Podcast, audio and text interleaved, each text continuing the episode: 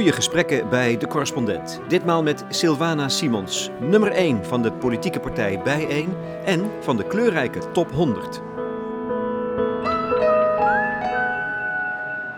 Oh, de grote angst, eh, daar heb ik niet zo'n last van. Ik eh, ben niet bang voor de dood. Ik ben niet bang voor. Nee, da- daar heb ik, nee, daar heb ik niet zo'n last van. Ehm, ik ben wel eens bang als ik daar een concrete aanleiding eh, voor is. Bijvoorbeeld omdat bedreigingen heel concreet zijn. Dat heb je nu aan de lijf ondervonden, toch? Ja. Vorige week nog? En dan, en dan, oh, en veel vaker dan men weet. Ehm, maar ik ben nooit zo bang voor die mensen. Of ik, ik, ik, ik wil gewoon verstandig daarmee omgaan. Maar ja, waar moet ik, waar moet ik bang voor zijn eigenlijk? Wat, wat is er eigenlijk om bang voor te zijn? Ik, ik zou het eigenlijk niet weten. Geweld, agressie, Ja, je, kunt, haat. je kunt er bang voor zijn, maar met angst kun je het A niet voorkomen. Eh, ik kan hooguit, kan het mij triggeren om eh, maatregelen te nemen, over dingen na te denken. Maar angst, gewoon aan zich, angst dat, dat deert mij niet. Als ik angst voel, dan omarm ik die en dan neem ik die mee waar ik, waar ik maar ga. En dan, eh, ik, ik, ben zo iemand, ik, ik had heel lang dieptevrees. Ik vond water doodeng en dus ben ik mijn duikbrevet gaan halen. Eh, ik, ben, eh, ik, was, ik had hoogtevrees en dus heb ik mezelf een keer verschrikkelijk laten martelen eh, door te gaan tokkelen. En ben ik zelfs daarna... Tok- tokkelen, sorry. Ja, tokkelen, dat is van een hoog gebouw af naar beneden eh, eh, eh, Zeilen. En eh, zo ben ik ook uit een vliegtuig gesprongen voor een duo-sprong eh, met een parachute. Omdat ik ervan overtuigd ben dat de enige manier om ermee om te gaan is er dwars doorheen te gaan. En de irrationaliteit van zo'n angst, want dat is natuurlijk, je bent vaak bang voor iets wat nog niet, niet gebeurd is. En wat waarschijnlijk ook helemaal niet gaat gebeuren. Eh, dus ik confronteer mezelf daar dan mee. En door die angst op die manier te overwinnen, bevrijd ik mezelf daarvan. Dus ja, angst, ik, ik vind het lastig. Sylvana Simons. Ze voert de nieuwe kleurrijke Top 100 aan die vandaag, zaterdag 2 september, in Amsterdam wordt gepresenteerd. Het is een jaarlijkse ranking van game changers en rolmodellen. Nederlanders die het verschil maken en die met hun werk, persoonlijkheid en visie een bijdrage leveren aan een inclusievere samenleving. Dat is het idee van hoofdredacteuren Galit Ouaziz en Raja Felgata. we willen met die top in de breedste zin laten zien dat dit is, dit is Nederland. En, en niet per se eh, op gefocust op één religie of op één kleur. Of dat je wit daarmee bijvoorbeeld uitsluit. Omdat wit heel goed onderdeel kan zijn van die diversiteit. Als de mindset maar eh, gericht is op de verbinding. En eh, op, op die constructieve bijdrage. In de breedste zin van het woord. Dit jaar staat Sylvana Simons dus op nummer 1. Waarom hebben jullie voor haar gekozen? Zij heeft zich de afgelopen jaren ja, toch eh, anders uitgesproken dan wat ze voorheen eh, deed. En daarin is zij gewoon ontzettend ja, het gezicht geworden van, van die, ja, wat ons betreft, de nieuwe generatie Nederlander. Die eh, zaken eh, in het publieke debat bespreekbaar maakt, zoals racisme, maar ook sociale ongelijkheid en, en die beeldvorming dat zij daarvoor staat, samen met haar nieuwe politieke partij, hè, voor die verbinding en diversiteit en solidariteit. En daarin dus ook het voortouw durft te nemen in actuele debatten die, die onze samenleving nu bezighouden. Dus ondanks de online bedreigingen, de rechtszaken en andere ja, tegenslagen, weet zij echt met haar optimisme en realisme eh, mensen te mobiliseren. En zij is voor heel velen een rolmodel en daarom is zij voor ons de gamechanger die dit jaar terecht op één staat. Die kleurrijke lijst is een niet te onderschatten middel om aan iedereen, mensen van kleur en eh, eh, witte mensen, te laten zien eh, dat er zoveel is om blij mee te zijn en dat er zoveel is dat bereikt kan worden. Het is, inspiratie is zo belangrijk. Dat waarvan je niet weet dat het bestaat, is heel moeilijk om na te jagen. Dus als ik niet weet dat er succesvolle advocaten zijn dan zal ik, eh, van Marokkaanse afkomst, dan zal ik daar ook minder snel naar streven. Er wordt heel veel afgegeven tegenwoordig op identiteitspolitiek. En ik beweer dat identiteitspolitiek iets van de afgelopen honderden jaren is. Alleen, het was één dominante identiteit, dus niemand had er een probleem mee. Nu komen er meerdere identiteiten on the scene. En eh, opeens vinden we het allemaal heel eng. Maar rolmodellen zijn belangrijk. Eh, inspiratie is belangrijk. Helden zijn belangrijk. Eh, we mogen de waarde daarvan niet onderschatten. En ik vind een kleurrijke lijst, een lijst waarvan ik een aantal jaar geleden dacht, ja, zet dat nou zoden aan de dijk. Ik ben in de loop der tijd gaan zien wat een ongelofelijke waarde dat heeft voor de, uh, voor de ontvanger die lijkt op de mensen die in de lijst staan. Maar ook om bijvoorbeeld het signaal te weerspreken dat ze niet actief deelnemen aan onze samenleving. En dat ze uh, uh, geen ambitie, bepaalde ambities zouden hebben. Of dat ze simpelweg niet in staat zijn tot succes. And when the daylight rolls around And by chance we'll downtown We zitten in een etablissement in Amsterdam, lunchtijd. Om ons heen het rumoer van bedrijvigheid, babbelende mensen. Het is een beetje lawaaierig misschien, maar er is even geen rustiger plek voor handen. En laat ik het maar nemen voor het geraas van de maatschappij waar Sylvana Simons zo'n prominente rol in speelt. Niet zonder moed trouwens, want ze heeft te maken met felle weerstand, bedreigingen, rechtszaken. Dat komt in de eerste plaats door haar standpunt in de Zwarte Piet-discussie, maar ze staat voor veel meer. In december 2016 richtte ze een eigen partij op, toen nog artikel 1, inmiddels dus bij 1 geheten. Wat drijft haar eigenlijk? Wat is haar ideaal? Mijn ideaal is een Nederland waarin uh, elke Nederlander zich verzekerd weet van het feit dat uh, uh, zijn of haar grondrecht gerespecteerd wordt wat mij drijft is het wegnemen van uh, die ongelijkheid die we steeds meer zien in de samenleving. Maar die ook steeds meer uh, bon ton wordt, steeds meer gemeengoed wordt. We zien politici die met ongrondwettelijke ideeën komen, uh, die bijna als normaal worden beschouwd. Maar we zien ook een stijgende intolerantie en agressie in de samenleving. En steeds meer zie ik signalen van mensen die denken dat er verschillende Nederlanders zijn. In die zin, want we zijn allemaal verschillend en dat is natuurlijk ook uh, het mooie. Maar in die zin dat er Nederlanders zijn die meer rechten hebben dan anderen. Dat is oneerlijk. En uh, ik denk dat we, uh, dat we daar met z'n allen last van hebben. Ook de mensen voor wie dat, die last misschien niet meteen heel tastbaar is. Dus ik denk ook dat we er met z'n allen baat bij hebben als we ons allemaal verzekerd weten van uh, bijvoorbeeld het simpele eerste artikel uit onze grondwet. En hoe heeft zich dat gevormd in jou? Dat moet jij denk ik meedragen tot in je vezels zo langzamerhand hè?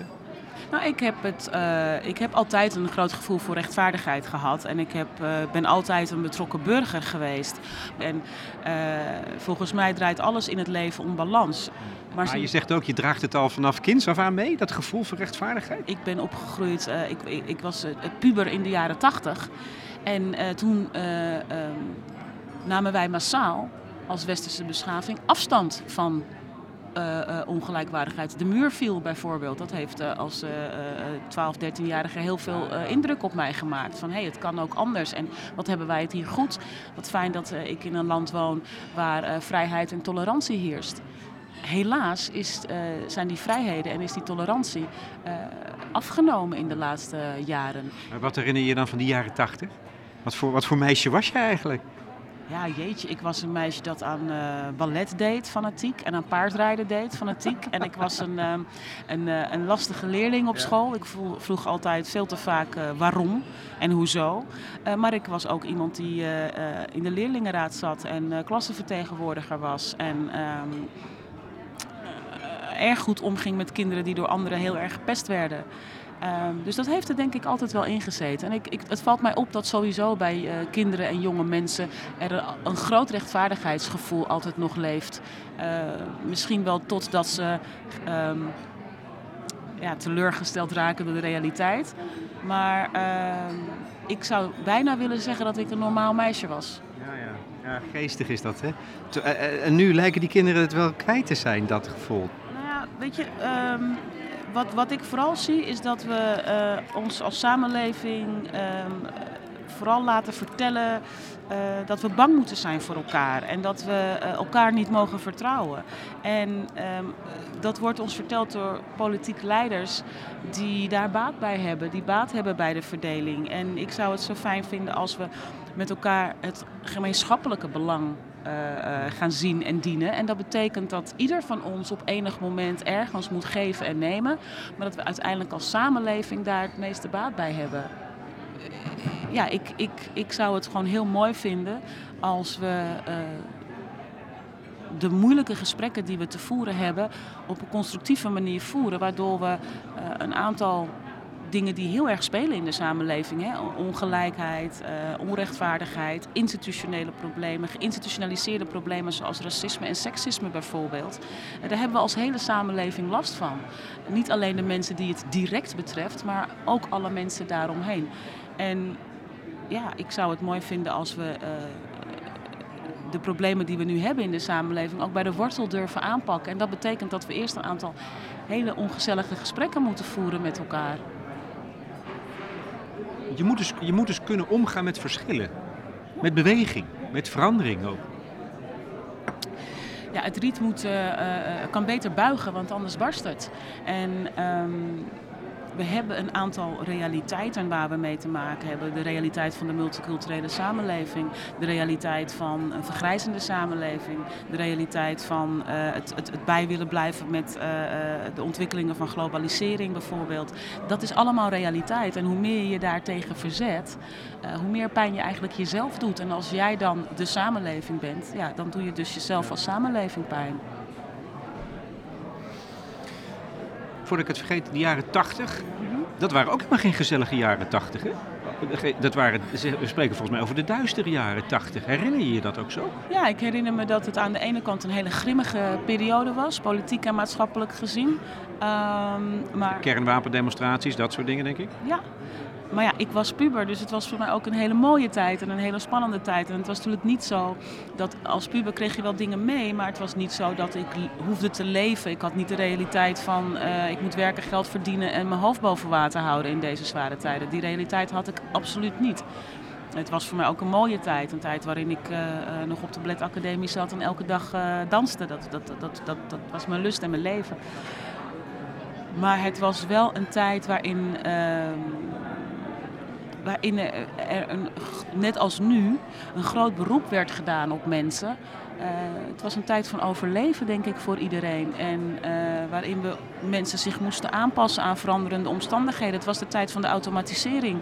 Waar we nu tegen robotisering uh, aanlopen, hebben we dat toen ook al meegemaakt. Er vielen veel ontslagen. Mijn vader was ook een van de mensen die werd ontslagen als gevolg van de automatisering.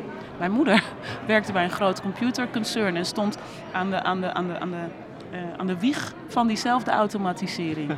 Dus. Um, over tegenstellingen gesproken natuurlijk en balans opnieuw. Precies, en het gaat dus altijd om uh, inderdaad het accepteren van verandering. Dat is het enige uh, dat we weten. En de dubbele boodschap die we krijgen is aan de ene kant dat we continu moeten veranderen, ons continu moeten aanpassen aan nieuwe omstandigheden en nieuwe regels.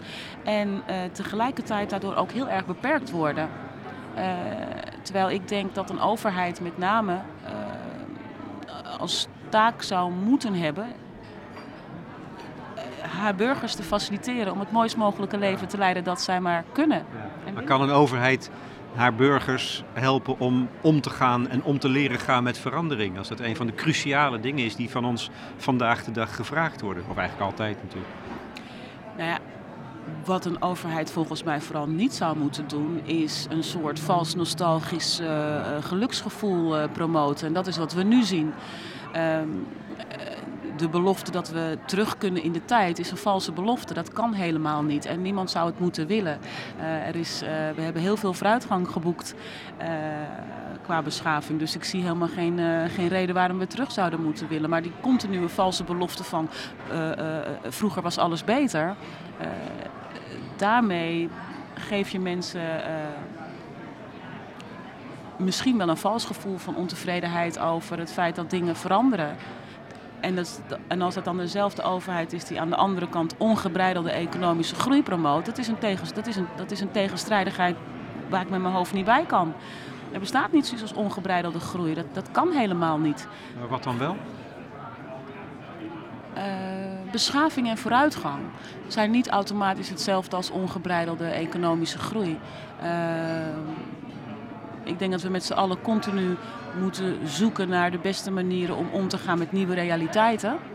En dat vraagt uh, inderdaad uh, de bereidheid, want daar begint het altijd mee. Het begint altijd met bereidheid. Ben je bereid om nieuwe dingen te leren, om tot nieuwe inzichten te komen en om nieuw gedrag aan te leren.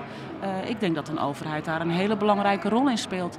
Uh, kijk alleen al naar het onderwijs. Als we, zien dat als we niet continu nieuwe inzichten toevoegen aan ons onderwijs, dat er uh, generaties opgroeien met verouderde ideeën over de wereld en de verdeling in de wereld.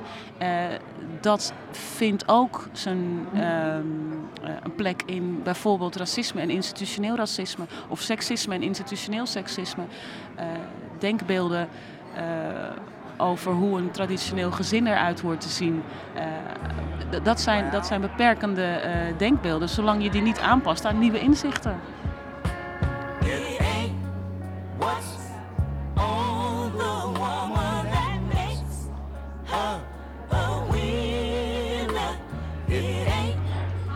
Als je dit nou weet van jou, als iemand die eigenlijk bevlogen is door een ideaal.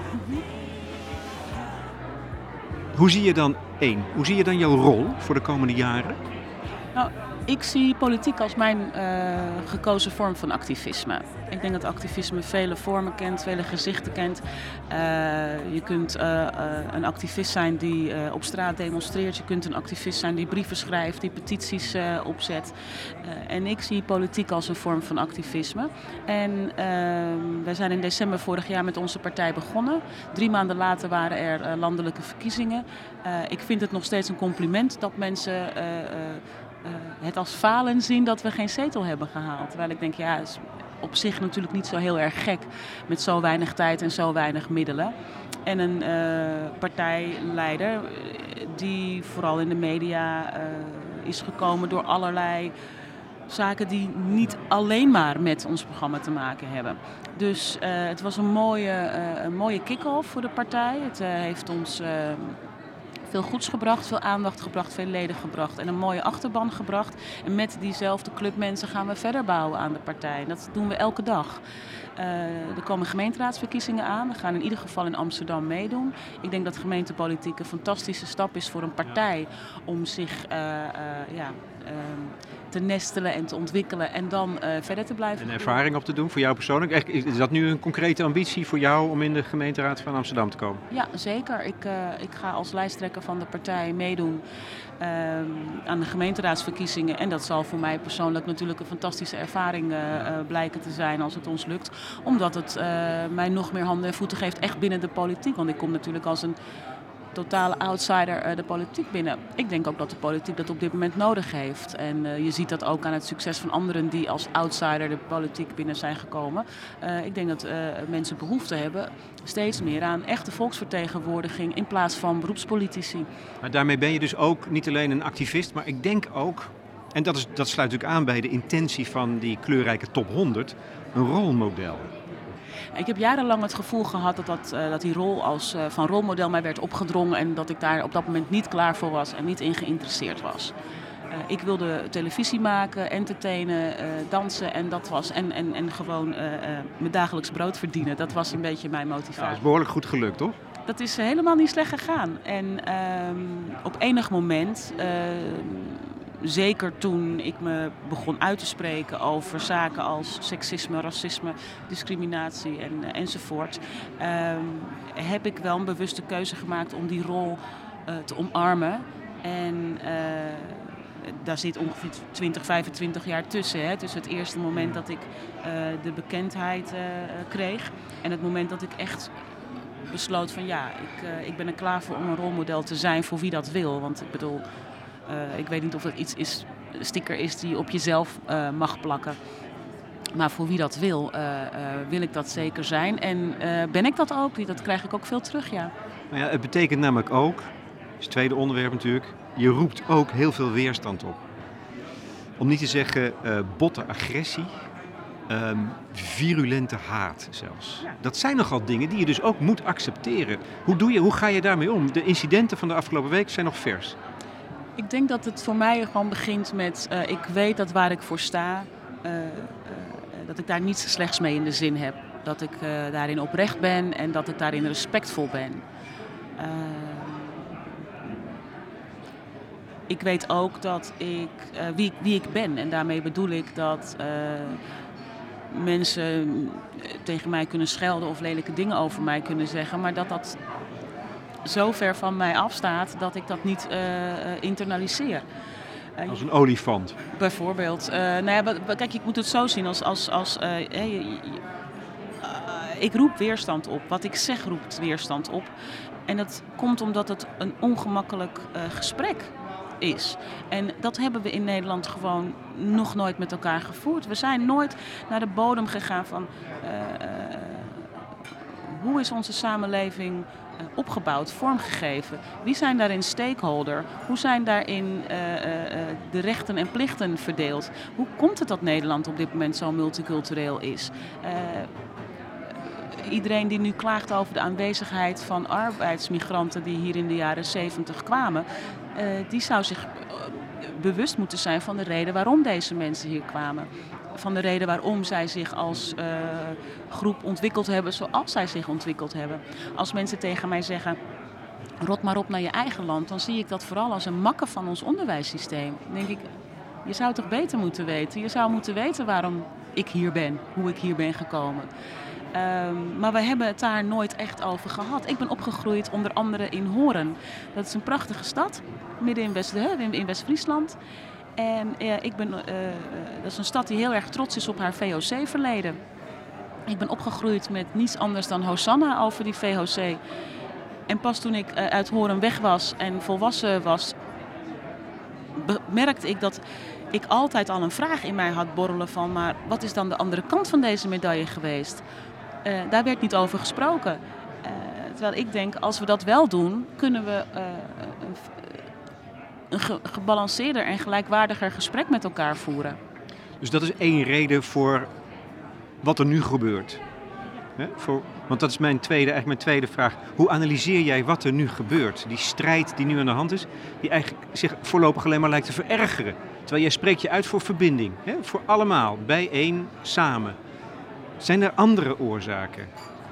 Ik denk dat het inderdaad een, eh, een eh, complexiteit aan factoren is. We hebben het onderwijs, we hebben um, het populisme dat oprukt. Waarbij het heel makkelijk, veel makkelijker is om in korte quotes mensen op te jagen en uit elkaar te drijven. Dan het is om mensen te verbinden. Dat vraagt veel meer woorden, veel meer tijd, veel meer nuance. Uh, nuance vraagt altijd meer dan een simpele, uh, loze kreet. Uh, we hebben te maken met uh, bijvoorbeeld een uh, tendens waarin, net wat ik al zei, hè, economische groei bijvoorbeeld, prevaleert boven medemenselijkheid. Dus ehm, de kloof tussen uh, arm en rijk wordt steeds groter in ons land. Maar we hebben vooral te maken met een gecultiveerde angst. En die angst, wij gebruiken heel vaak het volgende voorbeeld. Uh, een bankier, een arbeider en een immigrant zitten samen aan tafel. Voor hen liggen 20 koekjes.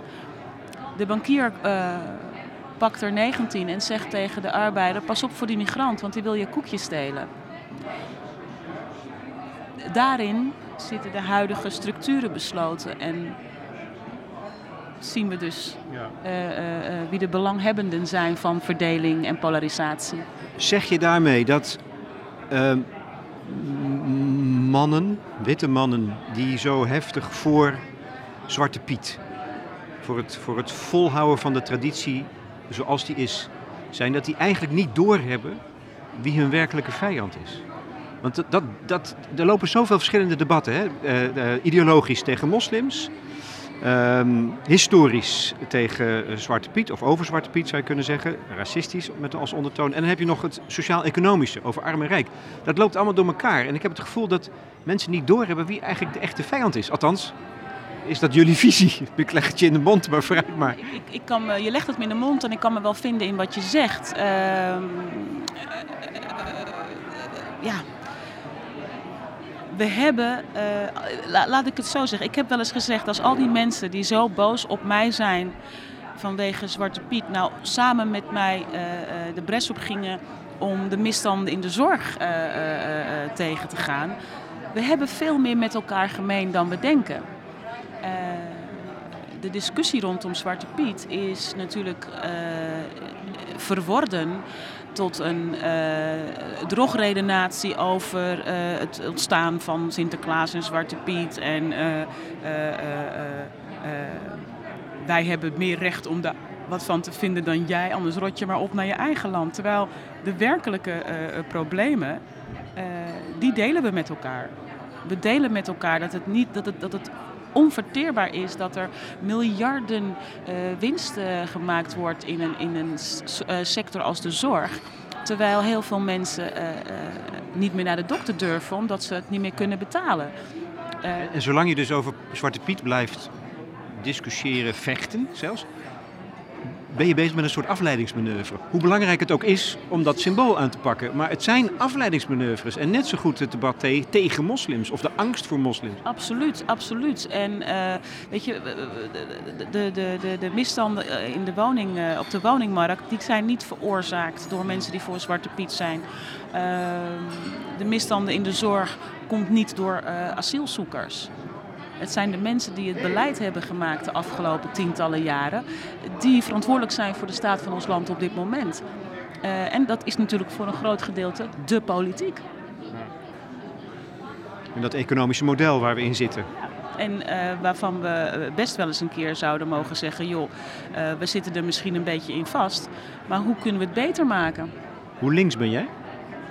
Ik vrees dat ik best wel links ben. Marxistisch?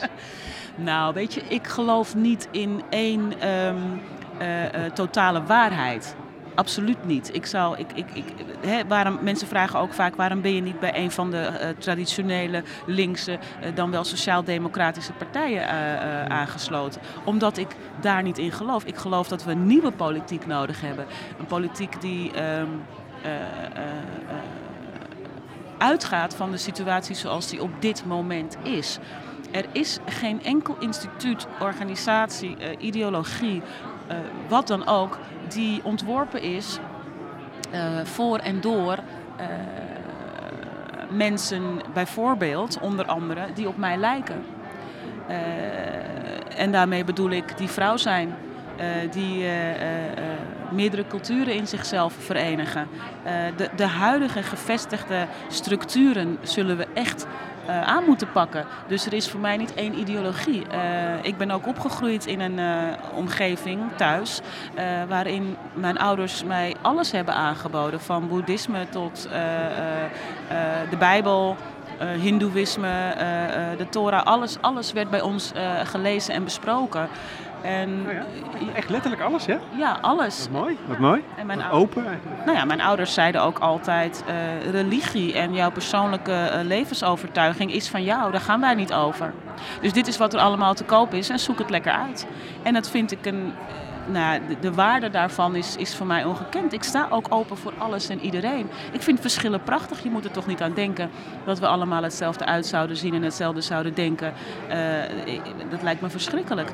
Dus, dus nee, er, is voor mij geen heersende uh, over, ideologie. Maar ik weet niet of je het laatste boek van Naomi Klein hebt gelezen. Nee is niet genoeg. Die vanuit de het verzet tegen de klimaatcrisis, de uitbuiting van de aarde, uh, schrijft. Maar in Amerika en Canada heeft beseft dat alle vormen van verzet met elkaar verenigd moeten worden. Dat, dat, dat, maar dat is ook de basis van onze partij, intersectionaliteit. Het een is altijd verbonden met het ander. Als je zegt we willen armoede aanpakken, dan gaat dat niet zonder seksisme aan te pakken. Het, is, het, het, het, is, het staat in relatie tot elkaar. Omdat vrouwen uh, die toch over het algemeen uh, de zorg voor het gezin dragen, ook als een man om, om wat voor reden dan ook, of de partner moet ik zeggen, om wat voor reden dan ook wegvalt. Als vrouwen niet uh, financieel zelfstandig kunnen zijn, zullen wij nooit echt armoede, zeker daar waar het kinderen betreft, kunnen aanpakken. Maar als we dan kijken naar.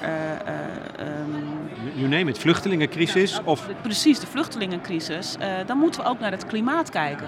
En als we naar het klimaat kijken, dan moeten we dus ook kijken naar de commercie en hoe wij uh, daarmee omgaan. Dus alles is met elkaar verbonden. Dat is het leven. Het leven. In het leven is alles met elkaar verbonden. Uh, wat dat betreft uh, durf ik mezelf best een holistisch denker te noemen. En denk ik dat, of je het nou holistisch denken noemt of intersectionaliteit, Het zal de basis moeten zijn van die nieuwe politiek waar we behoefte aan hebben. We, we, kunnen niet één dingetje eruit pakken en zeggen als we dat fixen is de rest ook in orde. Handen in één, al die verschillende verzetsbewegingen, die moeten eigenlijk één omdat, beweging. Omdat al die verschillende verzetsbewegingen eigenlijk allemaal in verzet komen tegen hetzelfde. En dat, dat is de huidige uh, structuren die ontworpen zijn voor en door en dan zeg ik het even gechargeerd, dus vandaar deze disclaimer, de witte man. En dat is geen aanklacht tegen elke witte man ter wereld, maar het is uh, misschien een simplificatie. Moet je niet zeggen de rijke witte man? Ja, dat zou je kunnen zeggen. Uh, maar het gaat veel verder dan dat. Het gaat over het patriarchaat. En het patriarchaat, daar werken ook vrouwen actief aan mee. En het patriarchaat, daar werken ook arme, uh, uh, zwarte mensen actief aan mee. Hè? Dus we, we, moeten het beestje een naam geven. We noemen dat het patriarchaat. Maar dat gaat echt niet alleen maar over witte mannen. Daar zijn vrouwen onderdeel van. Daar zijn mensen van kleur onderdeel van. Daar zijn mensen met verschillende religieuze uh, overtuigingen onderdeel van. Het gaat over het verschil tussen de haves en de have-nots. Het gaat over structuren van macht. Het gaat over het doorbreken van die structuren van macht. En over het eerlijker verdelen van die macht moet je wel veel power hebben, hè? wil je ze doorbreken. Dan heb je eigenlijk bijna geweld nodig. Ja, en ook geweld kent vele vormen. Je hebt verbaal geweld, uh, fysiek geweld, uh, mentaal geweld. Wat je, kijk, ik maak altijd een onderscheid tussen force en power. Force zie ik uh, als geweld. En power zie ik als, uh, als kracht, als stuwende kracht, als positieve, uh, uh, creërende kracht. En wat we volgens mij moeten doen is zorgen dat inderdaad al die verschillende vormen van verzet bij elkaar komen om een enorm krachtenveld te vormen.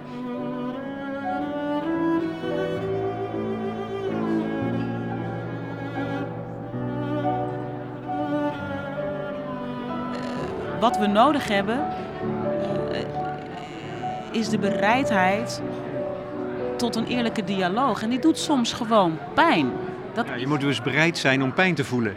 En dat is iets waar we ja. niet goed in getraind worden in zijn algemeenheid uh, in, uh, in dit land. Uh, we, we, worden niet uitgerust met de handvatten om met pijn om te gaan. We verdoven onszelf de hele dag met commercie, met eten, met suiker, uh, ik, ik, doe er vrolijk aan mee hoor, want ik weet niet of je het gezien hebt. Ik heb drie zakjes suiker in mijn koffie. Ik ben ontzettend suikerverslaafd. Um, nou, ik gun het je. Dank je.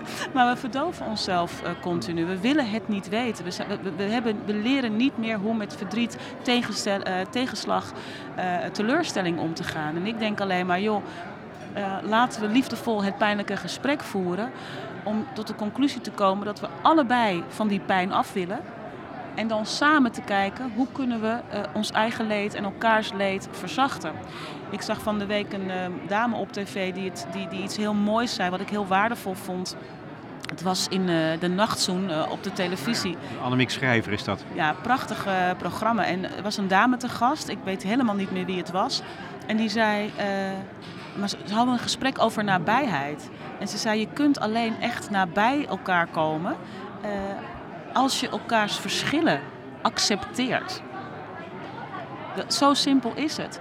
Wij kunnen niet uh, uh, een echte verbinding met elkaar aangaan als ik een gedeelte van jou ontken. Het gedeelte dat mij niet aanstaat. Het gedeelte dat ik niet herken. Het gedeelte uh, waar ik me geen voorstelling bij kan maken. Pas als ik kan zien wat ons, wat ons verschillend maakt, dan zien we ook uh, en dat klinkt heel egoïstisch, maar dan zien we ook de meerwaarde in elkaar. Want dan zie ik wat ik van je kan leren. Dat zie, dan zie ik wat ik jou mag geven. Dan zie ik uh, uh, waar we elkaar kunnen helen. Maar dit is liefdevol. Dit is liefdevol, zo'n gesprek. Tegelijkertijd ben je ook bezig om anderen, mij, te wijzen op mijn fouten. Namelijk mijn, het racistische aspect van mijn DNA. Nou ja, het En dat is kritisch en dat is, dat is, hè, dat, daar, daar zit een heel andere uh, houding in. Eigenlijk niet. Het is nog steeds dezelfde liefde. Het is alleen een liefde die uh, eerlijk is. Die, uh, die pijn doet. weet je, in een liefdesrelatie. Als er nou iemand is van wie ik het fijn zou vinden dat hij tegen me zegt: Hé hey Sil, je adem ruikt niet fris, dan is het degene waar ik van hou. Dat is nou juist degene van wie ik verwacht dat hij mij af en toe eventjes op mijn mindere uh, kanten wijst. Dat is nou juist degene waar ik me zo veilig moet voelen dat ik mijn lelijkheid ook mag delen en laten zien en zonder daardoor uh, door afgewezen te worden.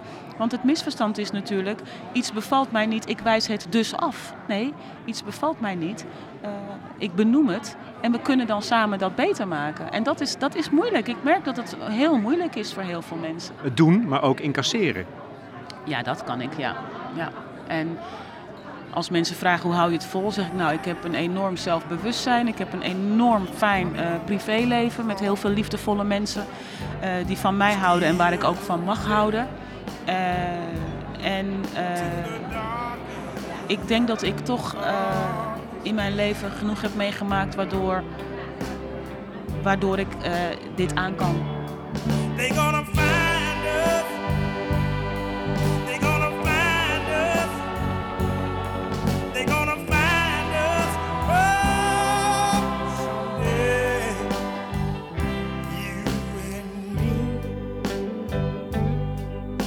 Dark.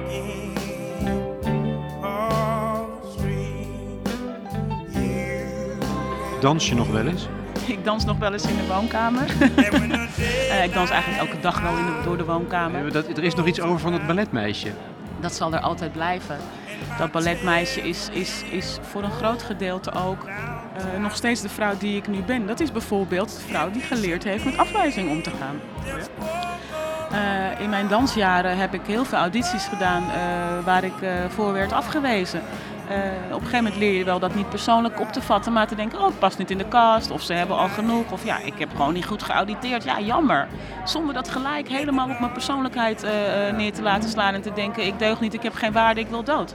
Of je liefde voor de dans. Of mijn liefde voor de dans. Het heeft mij altijd juist gestimuleerd, nou, als ik nu een auditie doe die niet goed is, dan moet ik de volgende gewoon beter doen. Uh, dus ik, ik heb inderdaad al jong geleerd met afwijzing om te gaan. Um, ook mijn werk in de media heeft mij geleerd met afwijzing en kritiek om te gaan. En het gegeven dat je nooit iedereen tevreden uh, kunt stellen. Maar het misverstand dat is ontstaan is dat dit allemaal over Sylvana Simons gaat. Maar de partij bij één gaat natuurlijk niet over Sylvana Simons. Het is ook niet mijn partij. Ik ben niet alleen maar in mijn eentje de partij. We hebben gewoon leden, we hebben gewoon een bestuur. Uh, uh, we zijn een, een, een democratische organisatie. Uh, het grotere verhaal is altijd belangrijker. Altijd. Dus dat is waar ik voor ga. En ja.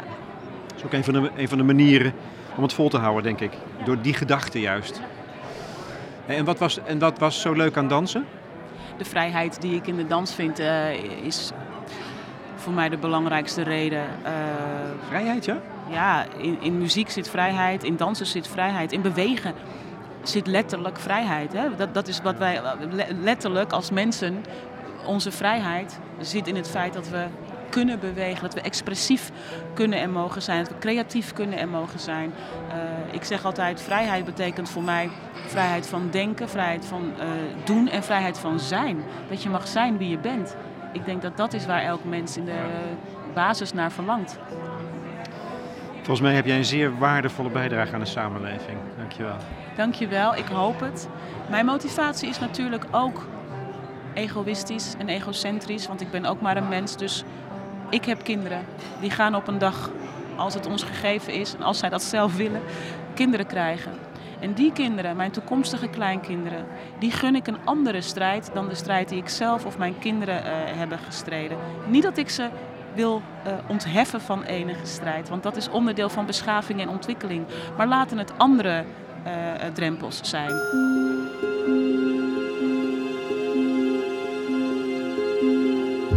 Sylvana Simons van Bij1 in gesprek met Lex Bolmeijer voor de correspondent. Leden van de correspondent kunnen reageren op het platform. En oh ja, jullie kunnen je ook abonneren op mijn nieuwsbrief. Dat is iets nieuws. Dan word je op de hoogte gehouden als er weer een podcast verschijnt. En deze maand, december, ben ik van plan om elke zaterdag te publiceren met mooie gasten. Volgende week is dat bijvoorbeeld Joris Slaats. Die heeft een intrigerende visie op de gezondheidszorg. En dan de muziek. Die was van Percy Sledge, Jimmy Lewis, Our Soul Helden en ja, Dvorak. Want ook in haar smaak houdt Sylvana Simons van diversiteit. Ik heb een hele brede ja. muzieksmaak en uh, op één dag luister ik naar verschillende genres. Ik luister elke ochtend onder de douche naar oude soulmuziek. Muziek die mijn vader vroeger draaide. Zoals uh, muziek van Percy Sledge of nou ja, totaal onbekende soulzangers. Daar luister ik elke ochtend naar. Dus dan begin ik zeg maar heel uh, rustig en liefdevol. En dan halverwege de dag heb ik opeens zin in keiharde hip-hop of uh, klassieke muziek of jazz. Of, ik hou van van alles en nog wat. Ja, als, als ik de bezieling kan voelen, en die voel ik ook bij muziek van de Gorilla's of uh, Fat Freddy's Drop of reggae muziek. De ziel, de ziel is het voor mij het belangrijkste. Soul.